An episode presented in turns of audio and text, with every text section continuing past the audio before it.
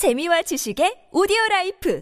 팟빵 안녕하세요. 군사돋보기입니다. 주류 언론에서는 중요하게 다루지 않을지라도 북한이 최근 고체 연료 탄도 미사일의 첫 시험 발사를 시작하면서 한국은 물론 미국 본토마저 ICBM으로 불시에 공격할 능력을 개발하기 시작했다는 점은 우리 군에서도 북한에 대응하는 데 있어 하나의 큰 전환점이라고 할 수 있을 정도로 중요한 일입니다. 이번 미사일이 발사될 때 일본에서는 공습 경보가 발령되기도 했는데요. 지금까지 가능할 것으로 예상되었던 선제 타격 kill chain의 수행으로 북한의 미사일 발사 시도를 저지하기 어려워졌다는 점 때문이며 최악의 경우 이는 매우 절망적인 상황으로 한반도 안보 상황을 끌고 갈 수 있습니다. 그러나 드디어 한국 해군 전투함들 중 가장 어마어마한 화력 자산들로 가득 채워질 세 척의 합동 화력함이 건조가 시작된다는 소식이 나왔는데요. 미군은 과거 합동 화력함과 비슷한 개념의 아스널10을 연구했음에도 중요한 문제가 있어 전력화하지 않았지만 우리 한국의 사정은 전혀 다르며 최악의 경우에도 합동 화력함은 북한에 대한 우리 군의 최후의 보복 타격 수단으로서 반드시 북한의 수뇌부들을 끝장낼 수 있는데요. 그 이유가 무엇인지 현재 합동 화력함 건조의 진행 상황은 어떠한지 알아보겠습니다. 전문가는 아니지만 해당 분야의 정보를 조사 정리했습니다. 있습니다. 본의 아니게 틀린 부분이 있을 수 있다는 점 양해해 주시면 감사하겠습니다. 북한에서는 2023년 4월 13일 화성포 18형 미사일의 실험 발사와 관련된 영상을 선보였고 이를 통해 적들에게 더욱 분명한 안보이기를 체감시키고 부질없는 사고와 망동을 단념할 때까지 시종 치명적이며 공세적인 대응을 가하여 극도의 불안과 공포에 시달리게 할 것이다 라고 전했습니다. 북한이 이번에 발사한 탄도 미사일이 우리 군의 현재 kill chain 대응 시간 이전에 발사 가능한 고체 연료 기반 ICBM이며 세 번의 발사 중 일부는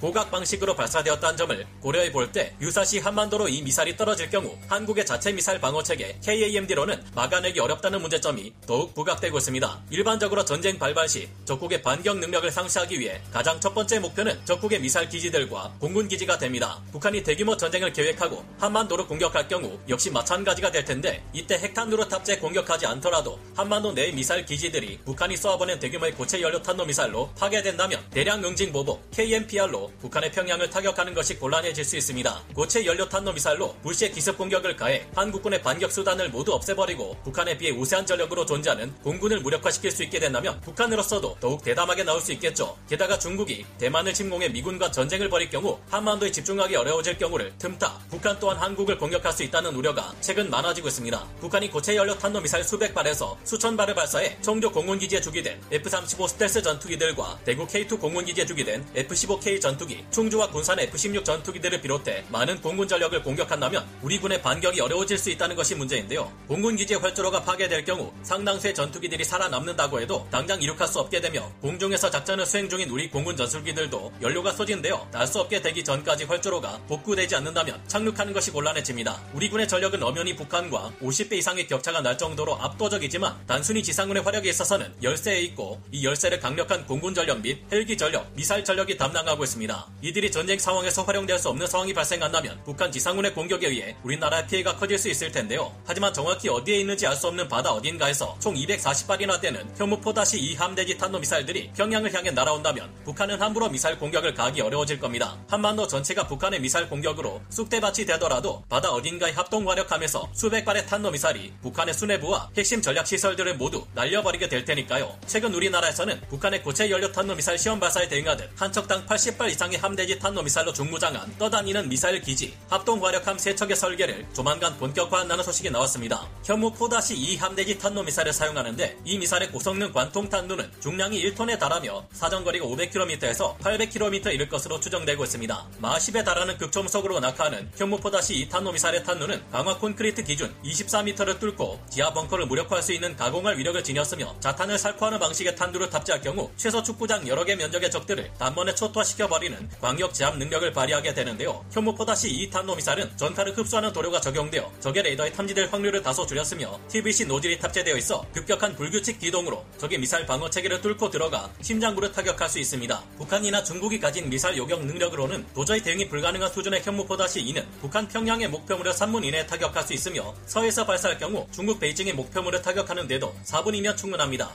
합동 화력함의 현무4-2 탄도미사일은 우리나라 3면의 바다 어디에서든 북한 전역을 공격할 수 있으며 특정한 상황 하에서는 중국의 수도 베이징과 전략 목표물들을 공격할 수도 있는 매우 강력한 반격 수단이 될 것으로 여겨집니다. 이를 단독 보도한 SBS 측이 밝힌 정보와 우리 해군이 밝힌 바에 따르면 우리나라는 세척의 합동 화력함을 건조해 전력화할 예정이라고 하는데요. 14일 밝혀진 소식에 따르면 지난 4월 11일 합동 화력함의 개념 설계를 위한 연구 용역 우선 협상 대상자로 거제 대우조선해양이 선정되었다고 합니다. 이제 우리 해군에서는 이번 달부터 올해 12월까지 15억 원 안팎의 예산을 들여 합동 화력함의 개념 설계를 마무리하고 함정의 규모가 얼마나 클 것인지, 함정의 형태는 어 떻게 될 것인지, 미사를 얼마나 탑재할 것인지 등을 따지는 작전 요구 성능 ROC를 확정할 방침인데요. 이 개념 설계 단계가 지나 내년 2024년에 합동 화력함이 중기 소요로 변환될 경우 선행 연구, 소요 검증, 사업 타당성 조사, 기본 설계, 상세 설계, 함 건조 등의 절차를 밟으며 건조를 추진해 나갈 계획입니다. 방위 사업 추진 위원회는 오는 2036년까지 합동 화력함용 함대지 탄도 미사일을 전력화하기로 13일 결정했고 합동 화력함은 저렴하게 대량의 미사일을 퍼부을 수 있는 화력 플랫폼으로서 추진되기에 다른 무장이나 탐지 체계 탑재는 최소화될 것으로 예상됩니다. 대량의 함대지 탄도미사일 외에 자함을 방어하기 위한 무기로는 기본적인 근접 방어 무기 체계, CIWS와 경어뢰 등의 무장만이 탑재될 것으로 보이는데요. 그런 만큼 합동 화력함은 별 쓸모없는 전력이 될 것이라 우려하는 주장도 만만치 않습니다. 왜일까요? 합동 화력함 사업은 미 해군이 과거에 취소했던 arsenal ship 계획을 규모를 조금 줄였을 뿐 사실상 그대로 가져온 것으로 arsenal ship 건조 계획이 나왔을 당시와 똑같은 반론이 제기되고 있습니다. 생존성이 너무 낮고 격침될 시 수백 발의 미사일과 함정을 잃게 되기에 위험 부담이 너무 높다는 것이 문제인데요. 어떤 함선이든 격침될 경우의 손실은 엄청난 것이지만 미사일 수백 발을 탑재한 arsenal ship이 격침될 경우 단숨에 함대 화력 투사량이 절반 이하로 급감해 버릴 수 있기에 이를 기반으로 세운 작전 및 전략 자체가 무용지물이 되어버릴 수 있기에 큰 문제라는 것인데요. 그러나 북한에 대한 대응 차원에서 나온 합동 화력함과 미국이 소련을 상대로 한 대응 계획으로 나온 arsenal ship은 상황이 크게 다릅니다. 1990년대 중반 미 해군의 차세대 수상 전투함 사업 SC-21 프로그램에서 제안되었던 arsenal ship은 무려 500여 셀에 달하는 VLS 수직 발사 관에 엄청난 미사일을 갖춘 대형 함선으로 전 세계 5대양을 돌아다니며 세계 각지 필요한 곳에 미사일을 쏟아부는 임무를 수행해야 했는데요. 자체 방공 능력이 크게 떨어지는 arsenal ship은 전력화되었다면 동중국해나 페르시아만에서 적국의 강력한 대함미사일 위협에 놓였을 것입니다. 반면 한국의 합동화력함은 종심이 짧은 한국의 해상에서 장거리 해상 탐지 능력과 대함 작전 역량이 굉장히 떨어지는 북한을 상대로 합니다. 방대한 위성 감시 시스템과 해상 초계기 전력을 갖춘 중국을 상대하면 합동화력함의 생존이 어려울 수 있지만 북한을 상대로는 전혀 그렇지 않은데요. 게다가 합동화력함을 도입함으로써 더 이상 보관할 여력이 없는 한국의 미사일들을 운용할 수 있다는 해결책도 됩니다. 한국군이 합동화력함을 도입하려는 이유 중 하나는 미사일이 많아도 너무 많기 때문이기도 한데요. 한국군은 타격 전력을 중시해 지금도 6,600발이 넘는 미사일을 보유하고 있지만 계속해서 더 강력하고 많은 미사를 제조하고 있는 데 비해 이를 보관할 시설이 부족하고 운용할 전투 플랫폼이 부족한 것으로 알려져 있습니다. 미사일을 대량으로 보관하고 있는 지상의 대규모 고정 시설은 적국의 특작 부대 침투나 탄도미사일 공격에 취약하고 이런 시설을 군용 부지를 선정해 지하 기지화하는 것은 비용이 지나치게 많이 든다는 문제점이 있습니다. 미사일을 한 곳에 몰아넣지 말고 대량의 이동식 발사 차량에 탑재하고 분산시키는 것이 더 나을 것이라는 생각을 쉽게 할 수 있지만 이 이동식 발사 차량은 한 량에 20억 원 이상 가는 고가의 장비이고 차량 하나당 한 발에서 두 발밖에 탑재할 수 없다는 문제점이 있습니다. 이동식 발사 차량으로 한국군의 미사일을 분산 배치하고 기동성과 은밀성을 높이는 것은 좋은 생각이지만 이렇게 하려면 최소 수백량에서 수천량에 달하는 이동식 발사 차량이 필요하기에 단순히 차량의 가격만 생각해봐도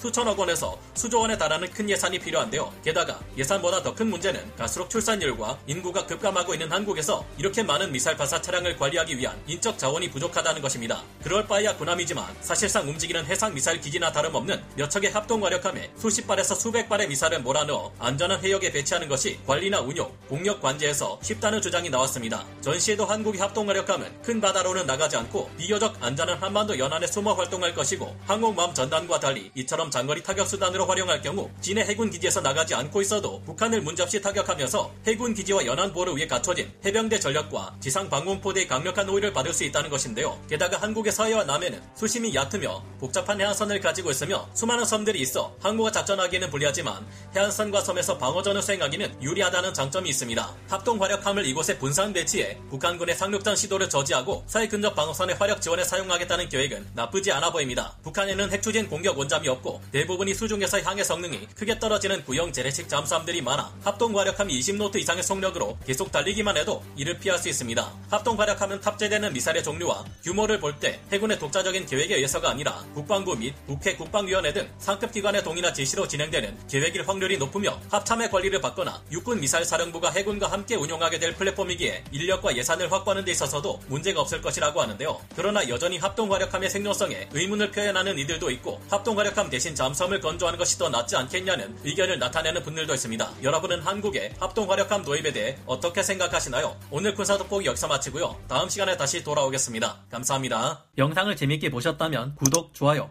알림 설정 부탁드리겠습니다.